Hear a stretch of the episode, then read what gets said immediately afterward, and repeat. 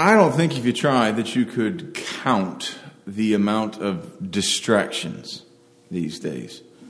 From the innocuous ones that aren't necessarily out to do you any kind of harm, to the ones that are just objectively detrimental. Just the countless things clamoring for our attention, the countless things oftentimes of this earth. There are a number of things that have happened this year that have required our attention because they have relevance to the kingdom. They're of spiritual importance because they affect people's hearts and their minds and their souls. But then there's just a lot of noise. A lot of things of this earth that can take our eyes from the things above and set them here on the things that are below in ways that they should not be. We certainly ought to be mindful of the world around us, mindful of those the circumstances of others who are around us, because we care for them as God has taught us to. They are His creation ever as much as we are. We ought to love them and seek the salvation of their souls. But there are many earthly things that could draw our attention to them and cause us to not be focused on the kingdom of heaven in the way that we should be. And that's what I'd like for us to talk about this morning. I'd like to talk about our spiritual sight. When you look back to the Old Testament, it is shocking just how often Egypt becomes an issue for God's people in one way or another.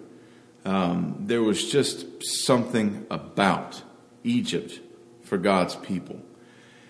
In one way or the other, it seems to have just been a magnet to them, just in concept and even in reality. And that seems to go all the way back, even to the very beginning of God's people. I'm going to give you a few examples. When Abraham comes into the promised land for the very first time, he's greeted with a famine. And so you'll remember what he does. He goes to Egypt. In the next chapter, when Abraham and Lot are dividing up because the land's resources have proved insufficient and the servants are beginning to fight with each other, they stand at a high place and they look out at the land to make a decision as to where they're each going to go. Lot looks down and sees a portion of land that the text describes as being like the land of Egypt. And so Lot chooses that. A couple of chapters later, when Sarah realizes she is barren and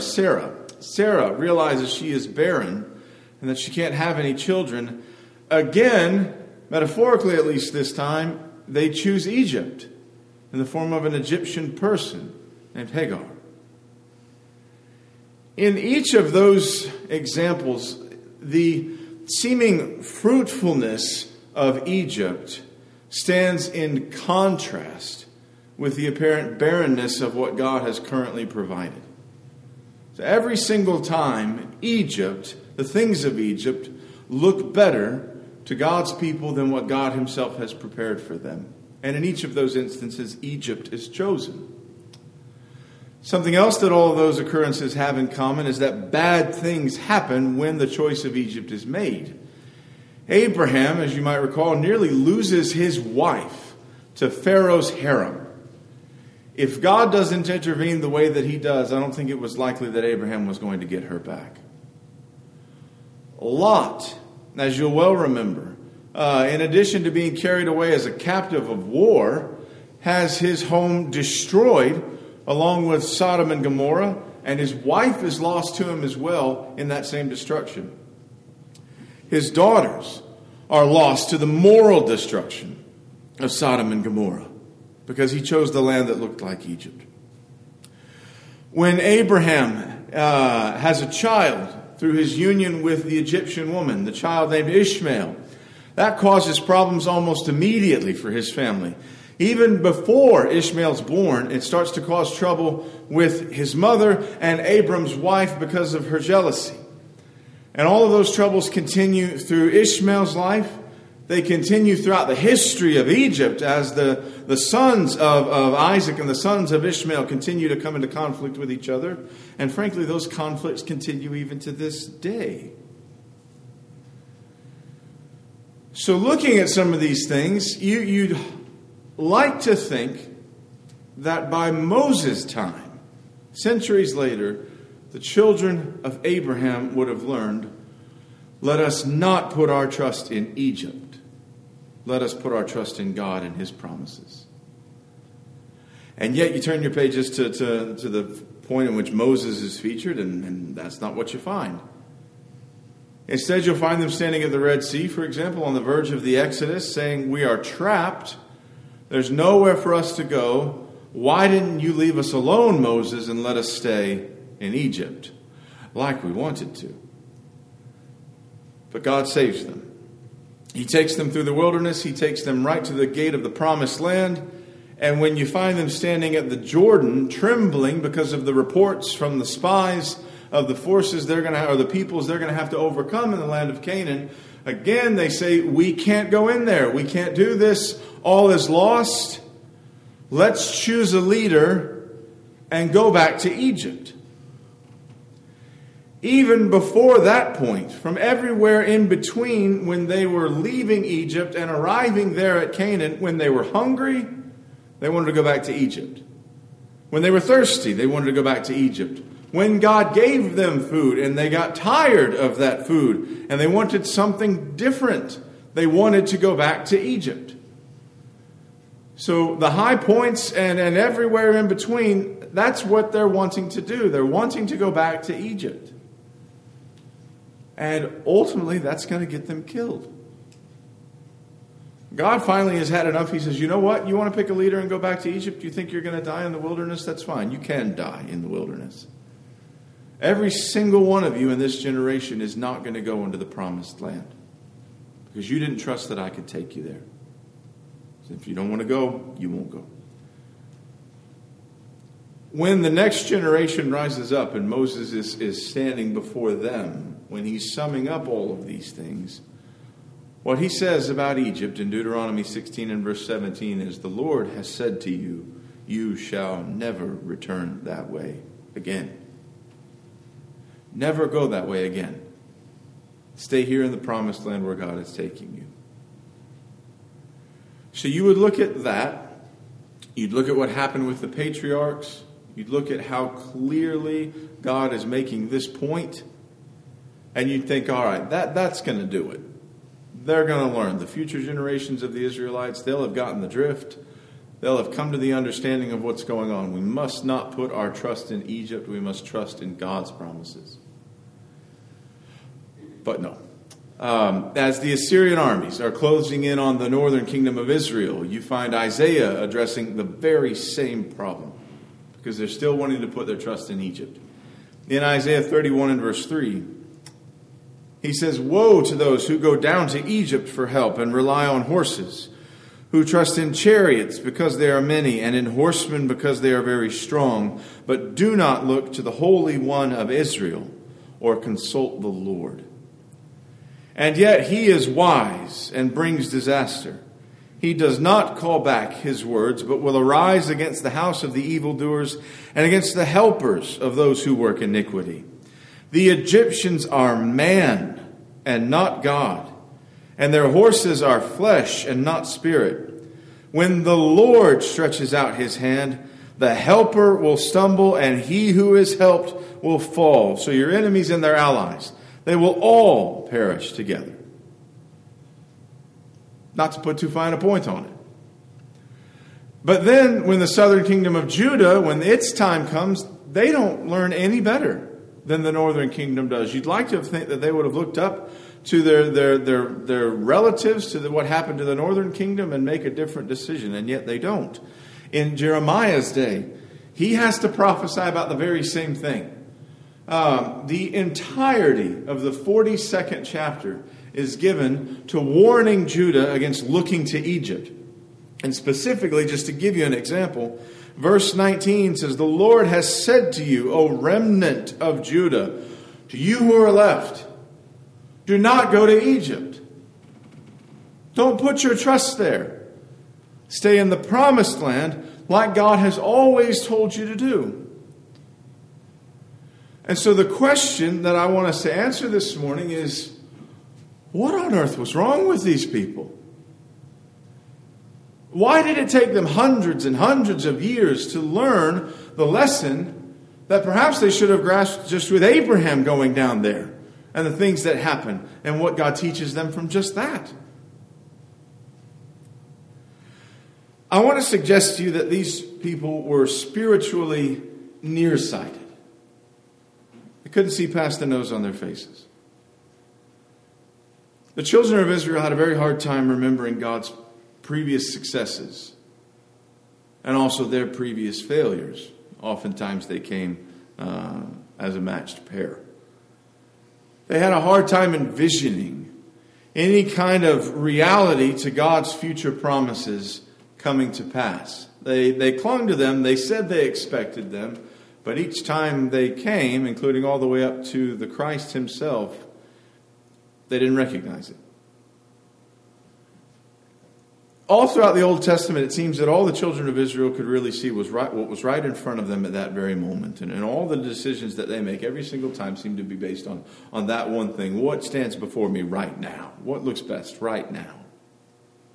I think I'll choose Egypt instead.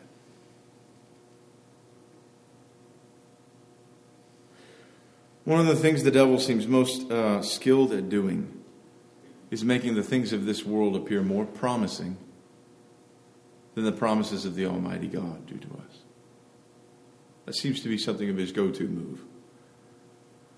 If God's promises always appeared to be the very best thing for us from our own perspective, if it was just, well, that's obvious, that's the one you choose, then we would always choose God's promises. But Satan's very good at making Egypt look better than the promises of God. You might recall that when Jesus was here on this earth, during his preaching, he spent a fair amount of time discussing the matter of the cost of discipleship. In Luke 14 and verse 26, Jesus warns the ones who are listening to him, "If anyone comes to me and does not hate his own father and mother and wife and children and brothers and sisters, yes, and even his own life, he cannot be my disciple."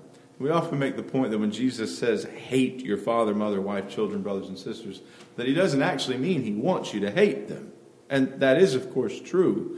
There are plenty of other scriptures about the importance of loving your family to the extent that you'd even give your life for them and sacrifice what you want for them. But the idea that next to your love for Jesus Christ, even your love for those of your own family would almost be as far as hate is from love is what's being discussed here. That's how devoted Jesus is asking us to be. And anyone who wants to be devoted to him or says they do needs to understand that. Whoever does not bear his own cross and come after me cannot be my disciple. So whoever does not count the world as loss to be my disciple is unfit. Continuing in that same text, for which of you, desiring to build a tower, does not first sit down and count the cost, whether he has enough to complete it? Now, I've never actually desired to build a tower, but I can relate well enough. Anything you're going to set out to do, you got to make sure that you're prepared to do it, willing to pay the cost. He goes on to say towards the end of that small section, therefore, any one of you who does not renounce all that he has cannot be my disciple. You say you want to follow me? You've got to understand what that involves. In Luke chapter 9 and verse 62, he told someone else who said that they wanted to follow him, but indicated that he obviously had divided loyalties. No one who puts his hand to the plow and looks back, like Israel was constantly doing with Egypt, is fit for the kingdom of God. So Jesus makes it very clear that there can be nothing that divides your loyalty, whether it is money, or just relations with friends in this world, social standing, that kind of thing, possessions, even family. You can have nothing in your life that represents a second string in the bow. You come to Christ without reservations. Because when you come to Jesus in part, that's not coming to Jesus at all. So what he asks of me, what he expects of me, is that I reject every Egyptian option that ever arises in my life and choose the promises of God. And part of the reason for that, as we mentioned, is because the way of Egypt always seems to lead to disaster. But the promises of God, regardless, and this is a key point, regardless of how they appear to me today from my very limited human perspective, the promises of God are in fact the only sure things that there are in all of creation. The way of Egypt leads to destruction, but the promises of God lead to certain life. So the Israelites were a people who were spiritually nearsighted. What I want us to consider next is someone who is spiritually farsighted. I realize when you're getting glasses, you really don't want to be either one of those. But in this case, farsighted is the right choice. And there may be no better example of such a person than Paul, who we've been spending a lot of time with recently as we've been working our way through the book of Acts in our Wednesday evening class. As a matter of fact, just a couple of days ago in our class, we referenced Philippians chapter 1, which was our scripture reading that Wendell read from before the service this morning, and what I'd like for us to return to just now. Philippians chapter 1 and specifically verse 12. I want you to know, brethren, that what has happened to me has really served to advance the gospel. You may remember just from your studies of Philippians before, or perhaps also from our discussion on Wednesday, that Paul's in prison when he writes these things. We've seen what he's endured. And he says, I want you to know that what has happened to me has actually served to advance the gospel. So that, verse 13... it has become known throughout the whole Praetorian, your version may say, or Imperial Guard, and to all the rest, that my imprisonment is for Christ. And most of the brothers, having become confident in the Lord by my imprisonment, are much more bold to speak the word without fear. So as Paul's writing this epistle, he's a little bit further on down the road than where we are in the book of Acts. He's in prison there in Rome. It's obviously not a good place to be.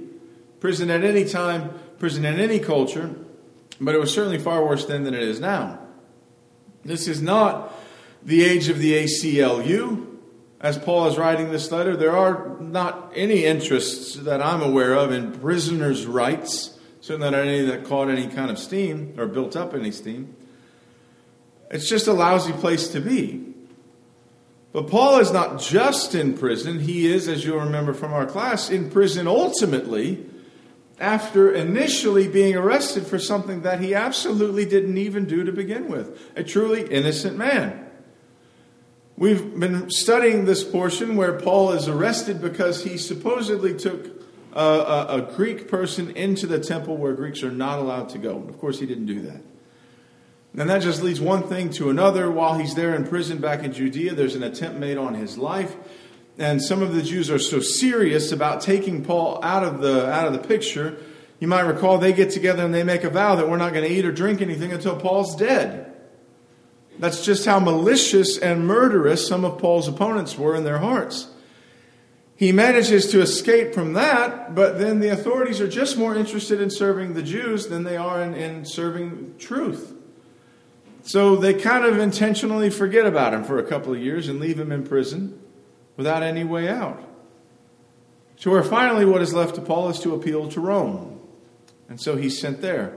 As we've just studied, on the way he's shipwrecked.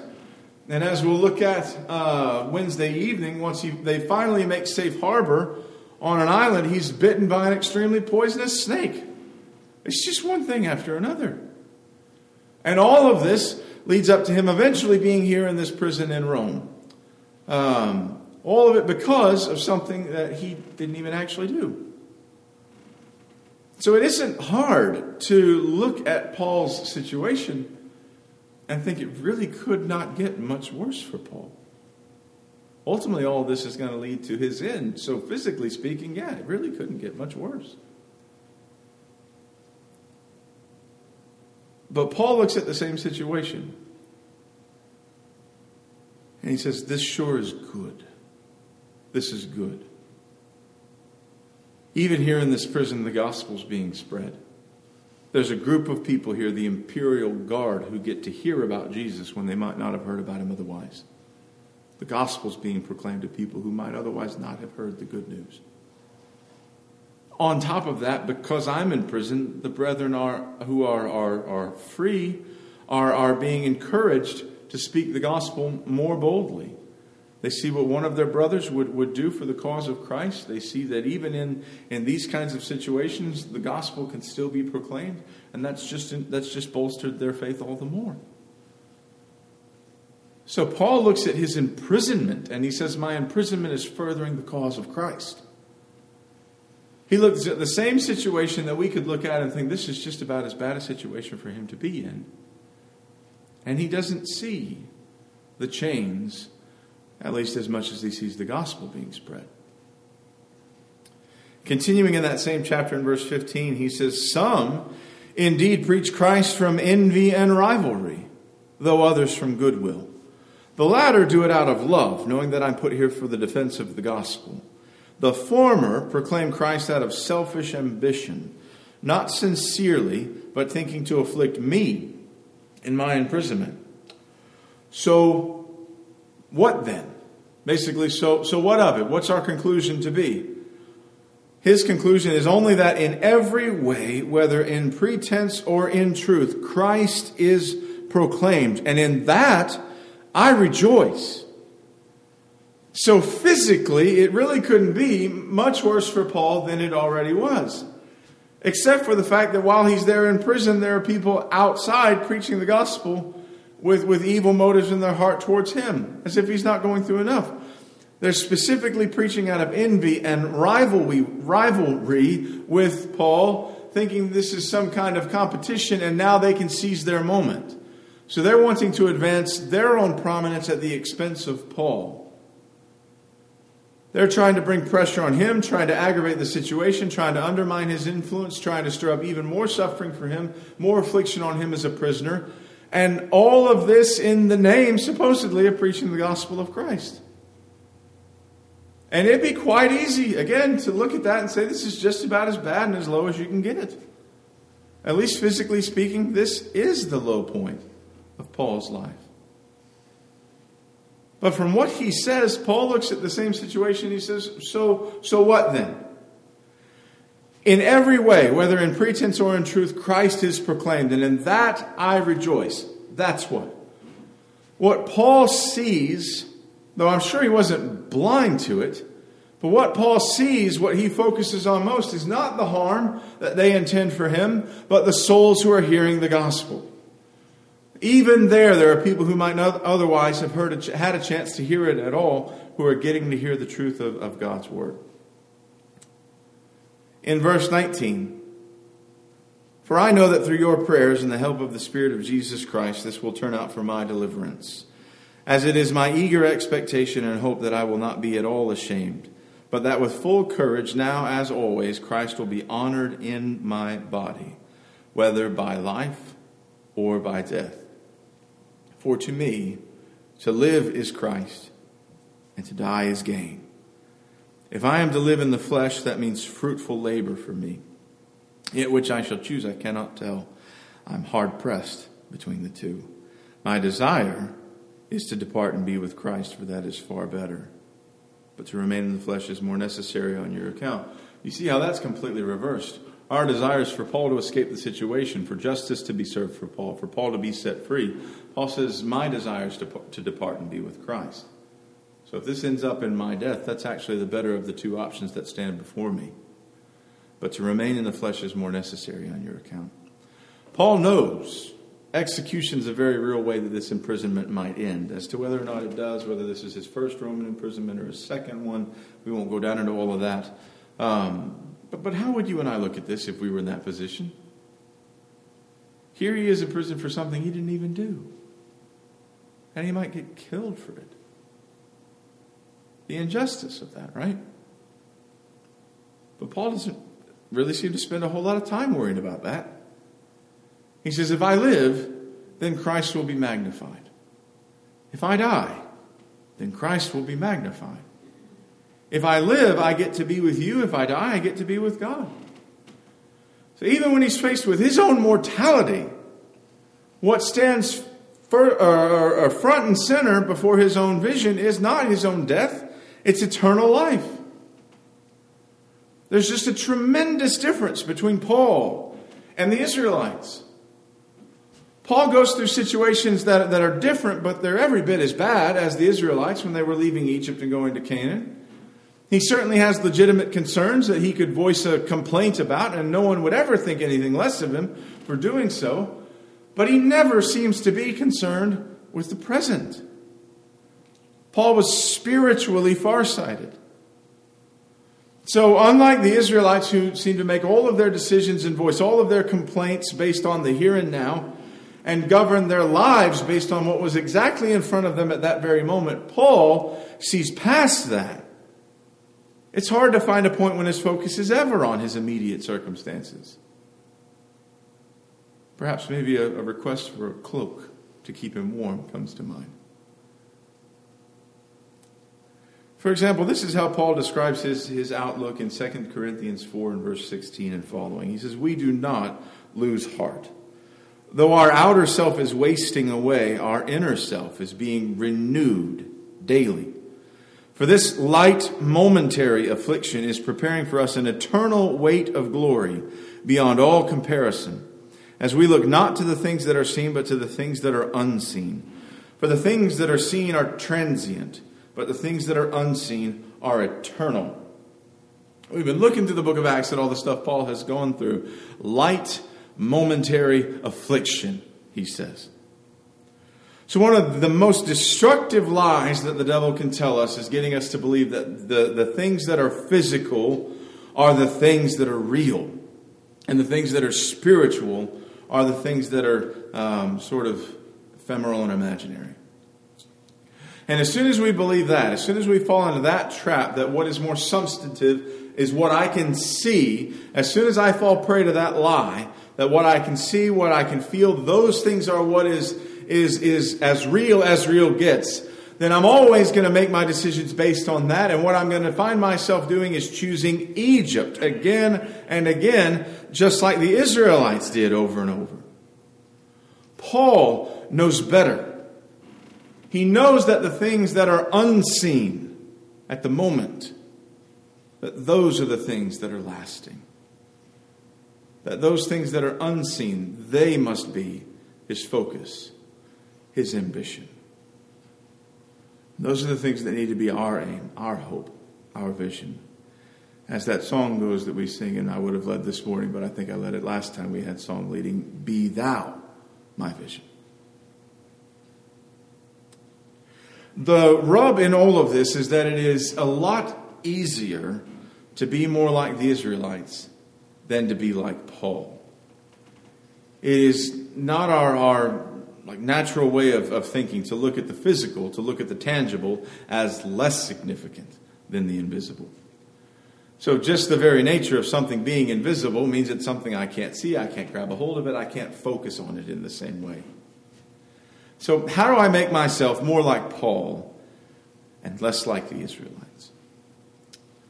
Well, the same way we've looked to Paul as the teacher in this principle, I think let's let him be our teacher in the application as well. So still in Philippians, over in chapter 4, Paul goes on to say to those Christians, do not be anxious about anything, but in everything by prayer and supplication, with thanksgiving let your requests be made known to God.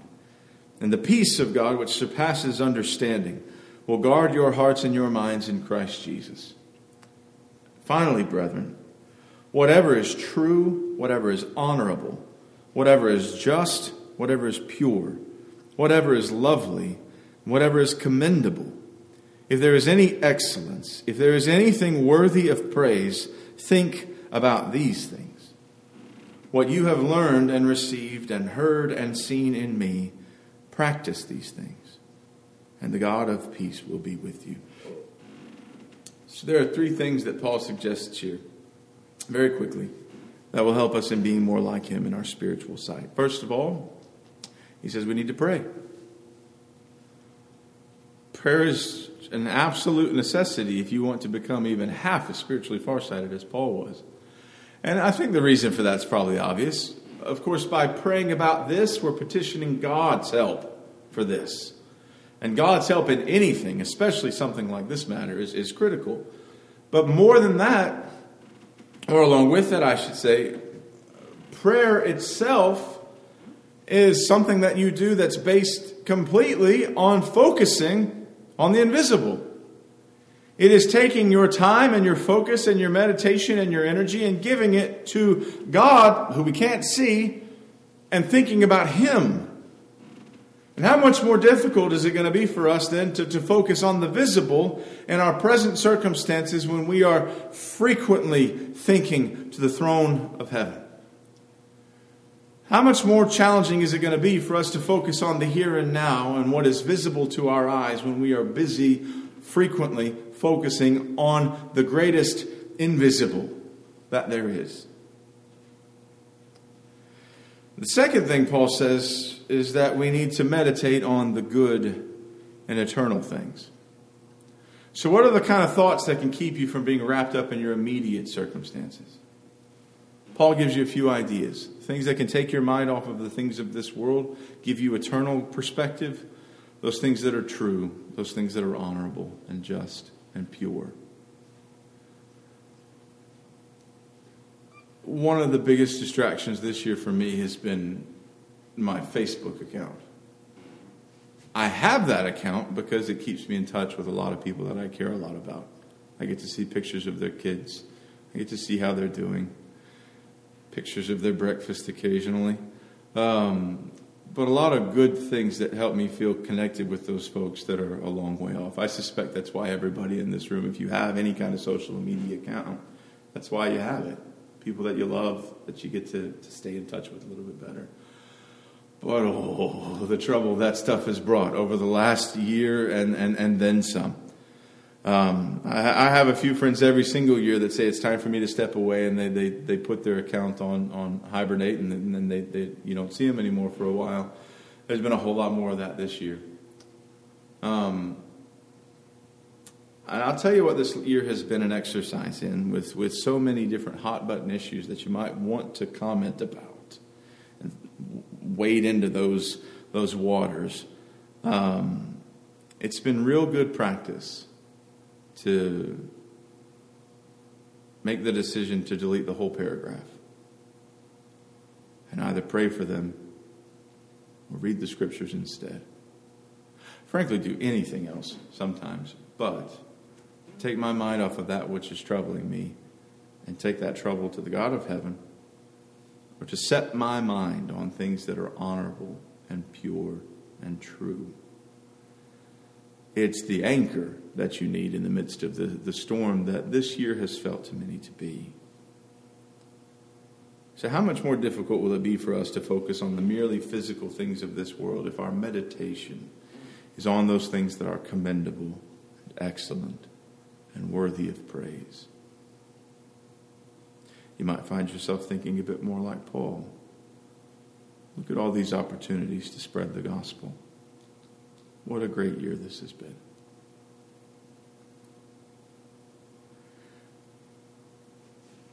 Thirdly, something that Paul says is to imitate himself, which I like. If you want to be more like Paul, go be more like Paul.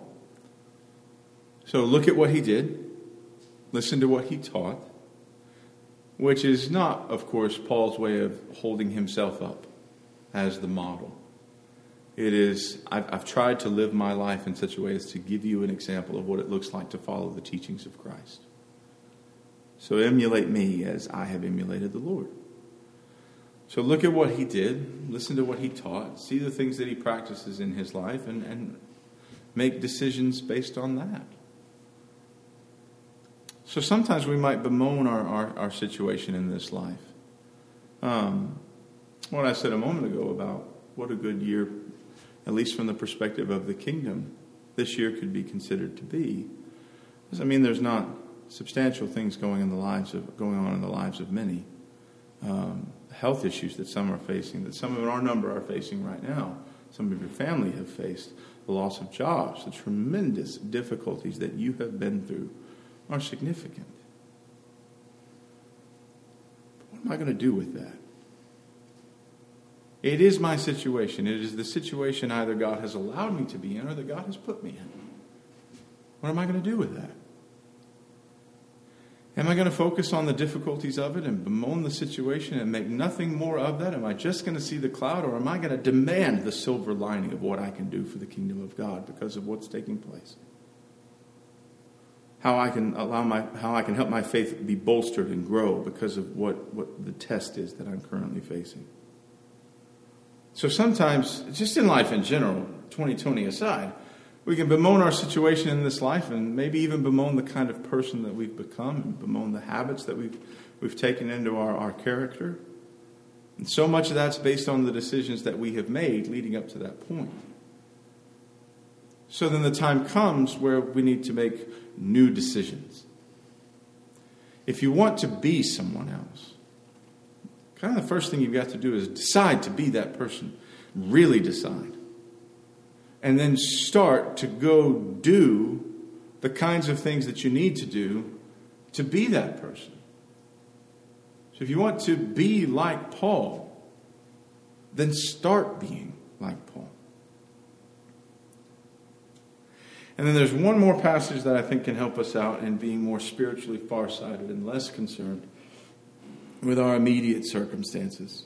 In Romans chapter 8 and verse 28, Paul says to the Roman church there, "We know that for those who love God, all things work together for good, for those who are called according to his purpose."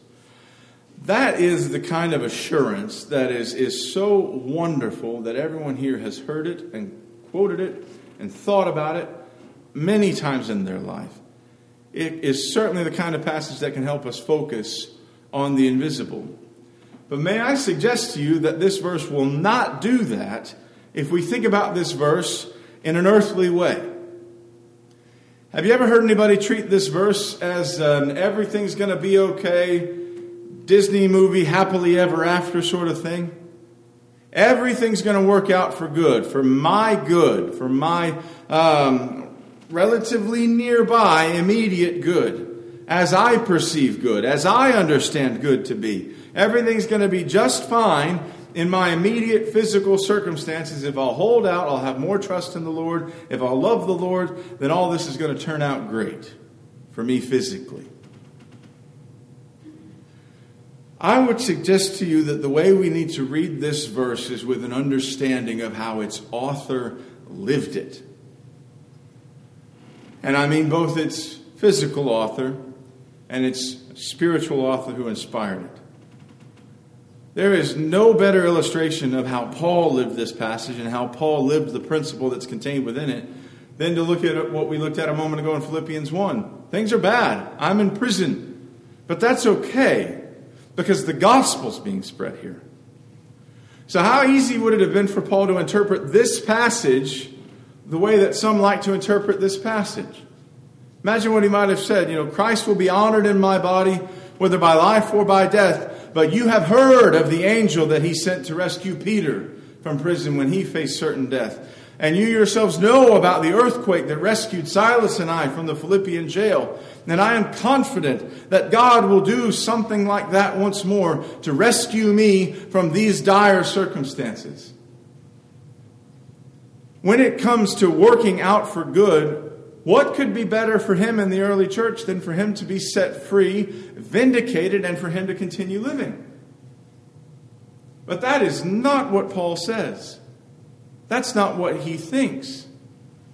His focus is not on the immediate physical things in those circumstances of his life. His focus is on God's eternal purpose.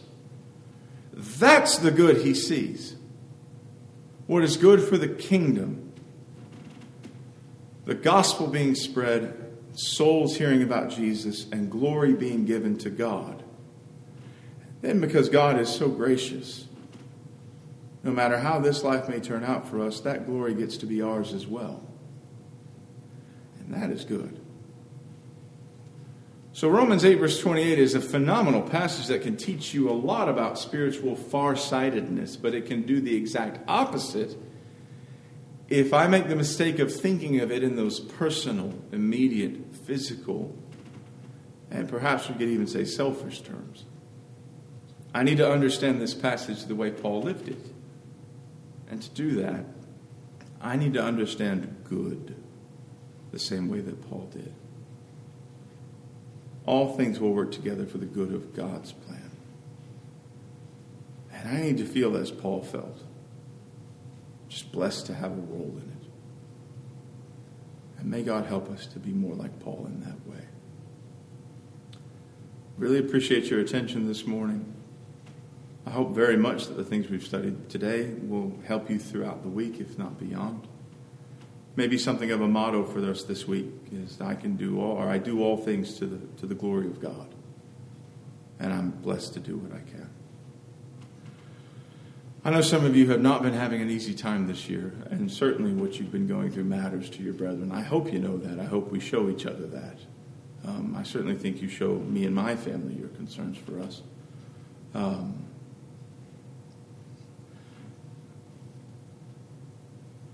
But it is a wonderful thing that no matter what you're going through, no matter the severity of the challenge or even the tragedy, that there is always something good that can be done, something good that can be brought of it. For if you'll forgive the metaphor, a silver lining to even the darkest of clouds. There is always hope and good and the purpose of the kingdom that can be served no matter what's going on in this life. And I'd also point out that no matter what is going on in this life, eternal life is what you and I are waiting for. And if we will be spiritually farsighted and focus upon the eternal, it'll be much more difficult for us to get wrapped up and bogged down, depressed and burdened by anything of the here and now. Imagine coming to the end of this year and because of spiritual maturity, being able to think, it has been challenging, it has been rough, there has been loss, and there has been sorrow. Think of all the good that's also come as well. May God help us to be that spiritually mature. If you're not a Christian this morning, I hope you will set your sights on heaven today. And if we can study with you about what the Bible says you need to do to live pleasing to God, we'd love to do that. We do so safely, and Zoom, FaceTime, or 6 feet of distance, whatever it takes. But if you know what the Bible asks of you to become a Christian and you're ready to confess your faith in Jesus Christ and repent of your sins and be immersed into his blood for the forgiveness of those sins, we'd love to help you do that today, to set your eyes on the things that are above and take them away from the things here on this earth. However, we may help you be more focused on God this morning. Please let us know while we stand and sing.